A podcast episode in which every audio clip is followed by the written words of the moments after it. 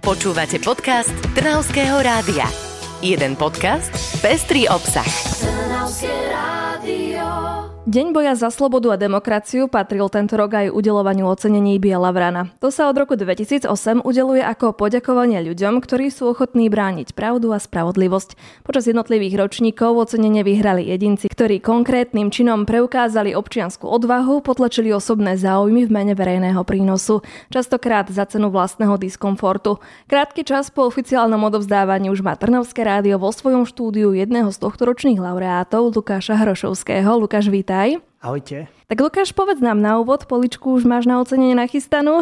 Ešte nie, ja rozmýšľam, že kde vlastne to ocenenie bude, či si ho nechám na Kisuciach, alebo si ho zoberiem tu do Trnavy. Čo to vlastne pre teba znamená mať takéto ocenenie? No je to obrovské prekvapenie a obrovský záväzok v tom, že, že vlastne pokračovať v tej práci s mládežou, možno nevzdávať sa a možno čerpať no, od tých mladých ľudí dostatok energie na to, aby, aby som možno z tých mladých ľudí vychoval takých ľudí, ktorí získajú toto ocenenie o pár rokov. Takže je to také povzbudenie asi do ďalšej práce. No, Určite áno. Už z podstaty toho ocenenia vychádza, že laureátom v prvom rade zrejme o žiadne ocenenie ani nešlo, že sa to odovzdáva za takú nezištnosť. Nemáš to aj ty tak? Určite áno. Neviem, kto ma nominoval a už viem aj za čo som to získal, ale teda to, že neviem, neviem, že kto ma nominoval a ako ho zaujal ten môj príbeh.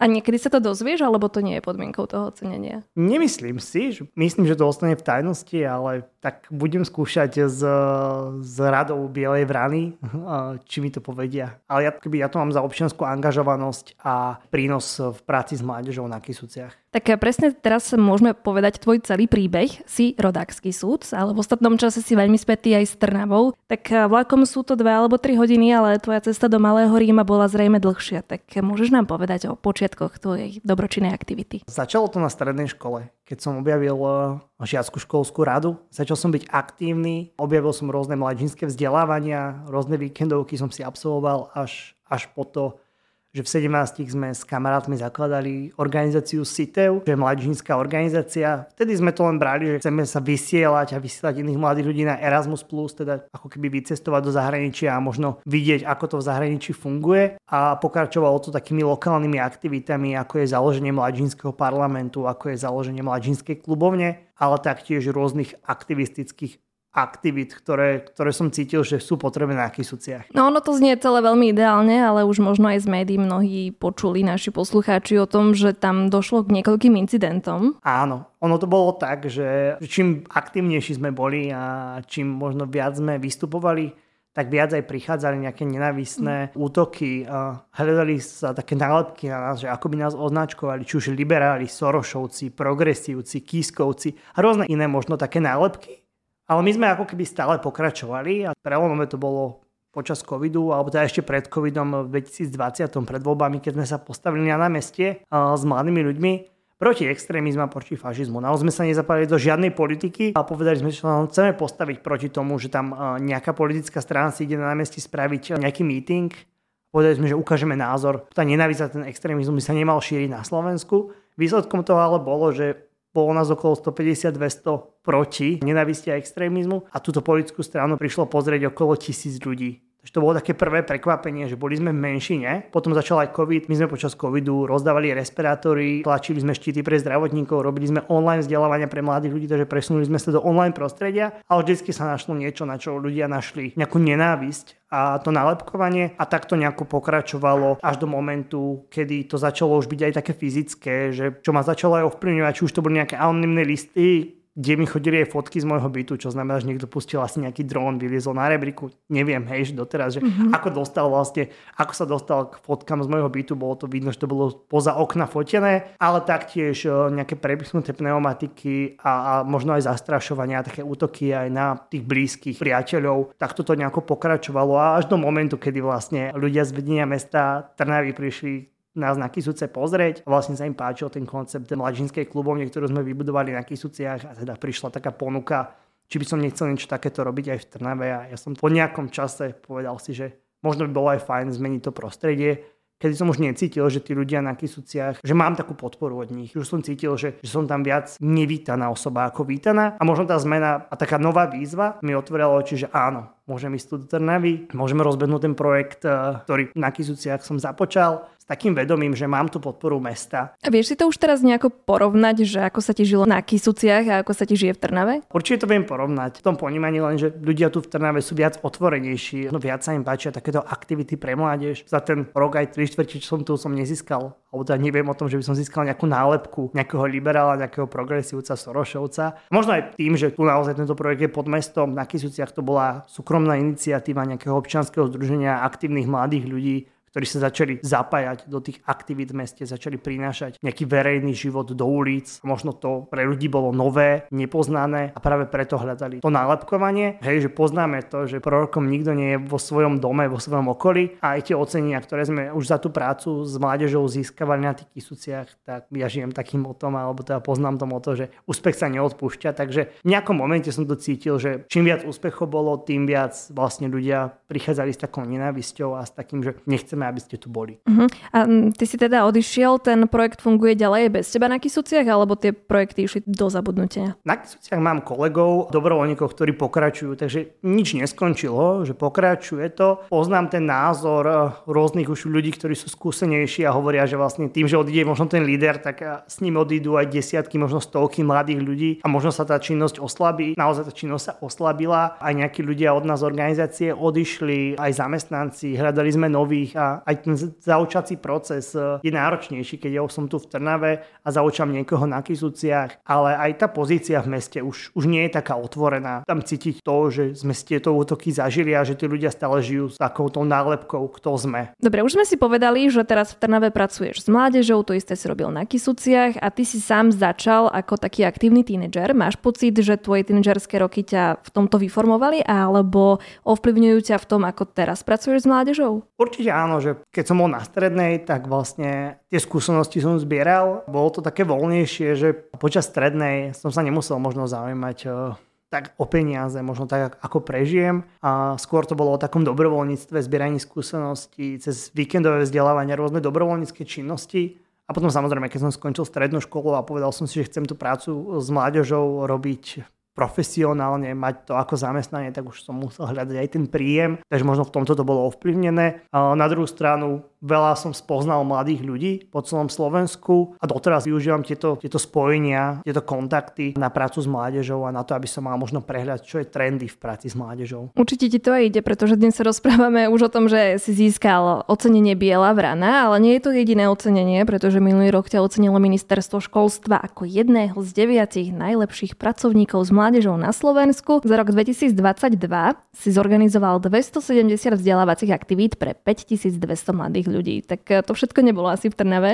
To všetko nebolo v Trnave a môžem povedať, že to nebolo len eh, výsledkom mojej práce, ale aj kolegov, že toto je výsledok práve činnosti našej organizácie, ktorá je informačné centrum mladých, ktorá je dobrovoľnícke centrum, takže to sa všetko tak pozbieralo. Počítali sme si to, že aký zásah mladých ľudí má, máme vlastne v tom Žilinskom kraji. Už minulý rok v tomto čísle je už aj, aj Trnava, takže už tie začiatky, tie aktivity, ktoré sme začali robiť aj tu v Trnave. Aké aktivity ešte robíte? Ku klubovni sa samozrejme ešte dostaneme, ale tak všeobecne sú to nejaké workshopy, prednášky, besedy, čo to je? Sú to víkendové vzdelávania takého neformálneho charakteru, či už je to ohľadne kritického myslenia, ohľadne zdravého životného štýlu. Sú to workshopy, možno 45 minútové, 90 minútové, možno nenávisti na internete, o dezinformáciách, ale taktiež o takých bežných témach, ako možno si vybrať strednú školu, vysokú školu, o talentoch, ako možno spoznať, aké talenty máme. Tu v Trnave pracujeme s témou participácie už teraz, e, možno zakladaním mladížinského parlamentu a takým vzdelávaním mladých ľudí, aby to nebolo o tých klubovniach, že sme vnútri v tej klubovni, ale aby tí mladí ľudia boli pripravení na taký ten spoločenský život, na také zapájanie sa do toho verejného života, že výjdem z tej klubovne a niečo spravím aj pre svoje okolie. Máš už nejaké výsledky tejto práce? Akú máš spätnú odozvu od tej mládeže? Vidíš teraz už, že aj oni pokračujú v niečom, čo si tým začal a inšpirovali ich pozitívnym smerom? Tým, že už v práci s mládežou som skoro 10 rokov, tak naozaj tie výsledky sú vidieť. Veľa mladých ľudí, ktorí zažilo so mnou tie aktivity, tak teraz pokračujú, či už v nejakom verejnom živote, sú v rôznych firmách, v rôznych organizáciách organizáciách, na rôznych ministerstvách, môžem povedať. A teda čerpajú aj z tých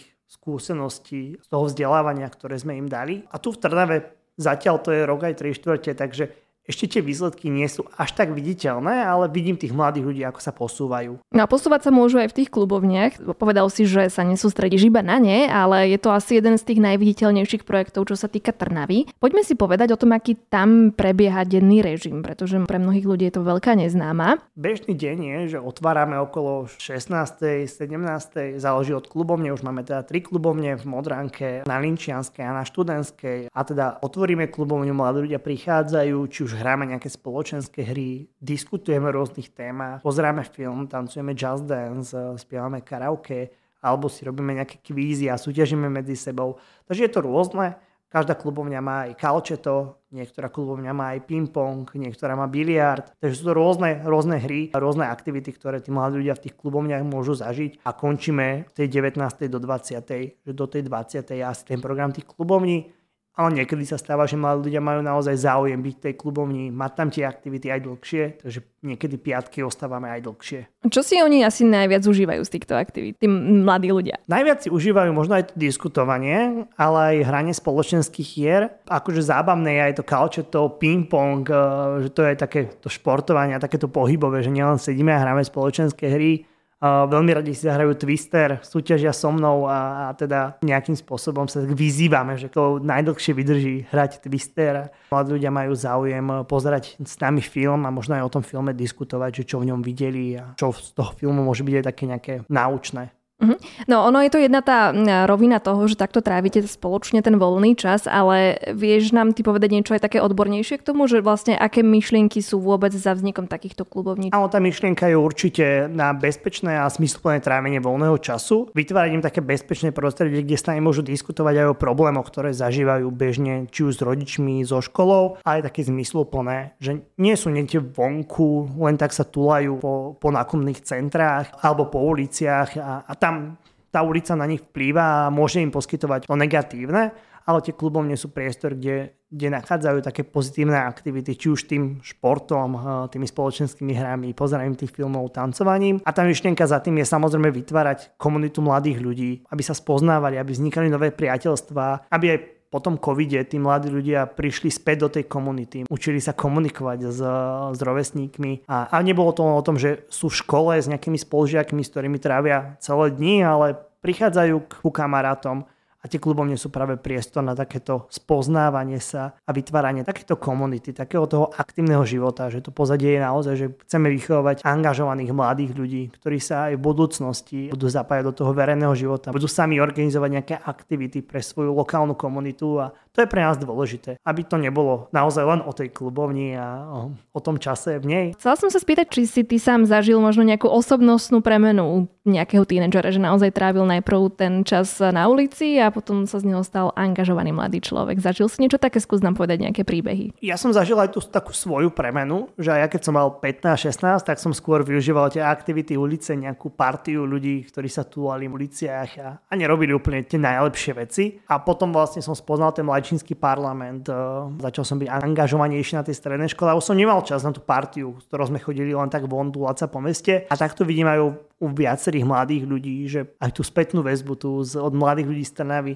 mám, že keby neboli klubovne, tak sedia doma možno na mobile za počítačom a, a nudia sa. Že tá klubovňa je priestor, kde sa nenudia, kde spoznávajú nových ľudí. Mi jej píšu, aj mi to hovoria, že pre nich je tá klubovňa veľmi dôležitá a nevedia si ani už život bez tej klubovne predstaviť. Hej, že keď aj sa stane, že pár dní tá klubovňa je zatvorená, alebo možno nemáme kapacitu, aby bola otvorená, hej, že je to založené na dobrovoľníkoch a nejakých koordinátoroch tých klubovní, ale nemôžeme tam byť stále a nemôžeme tam byť celý čas, tak uh, niekedy je potrebné aj tú klubovňu mať zatvorenú a vtedy mladí ľudia nám buď píšu, alebo, alebo nám hovoria, že naozaj to bol čas, kedy sa nudili doma bez tej klubovne. Uh-huh. A pribudnú ešte nejaké takéto miesta v Trnave, pretože sa hovorilo napríklad o tom bývalom pížame, o tom pohostinstve, tak v akom stave je tento plán, vieš nám povedať? No máme aktuálne tri klubovne, budúci rok by sme otvorili štvrtú klubovňu, ešte hľadáme ten priestor, že kde by tá štvrtá klubovňa bola. A práve to pyžamo na tej družbe by bola piata klubovňa, keďže je to najnáročnejší projekt tým, že je potrebné tú budovu, ktorá tam teraz sa nachádza, likvidovať a vlastne mesto toho z lodných kontajnerov pripraviť takúto klubovňu a taký komunitný priestor. Je to aj náročné časovo, aj finančne, takže to je taká klubovňa, ktorú si nechávame ako tú, takú čerešničku na torte eh, v tomto projekte. Takže by mala pribudnúť ešte jedna, hľadáte pre ňu priestor práve? Tak, áno. Máte už niečo vyhliadnuté? Povedzme si, že máme klubovňu v Modránke,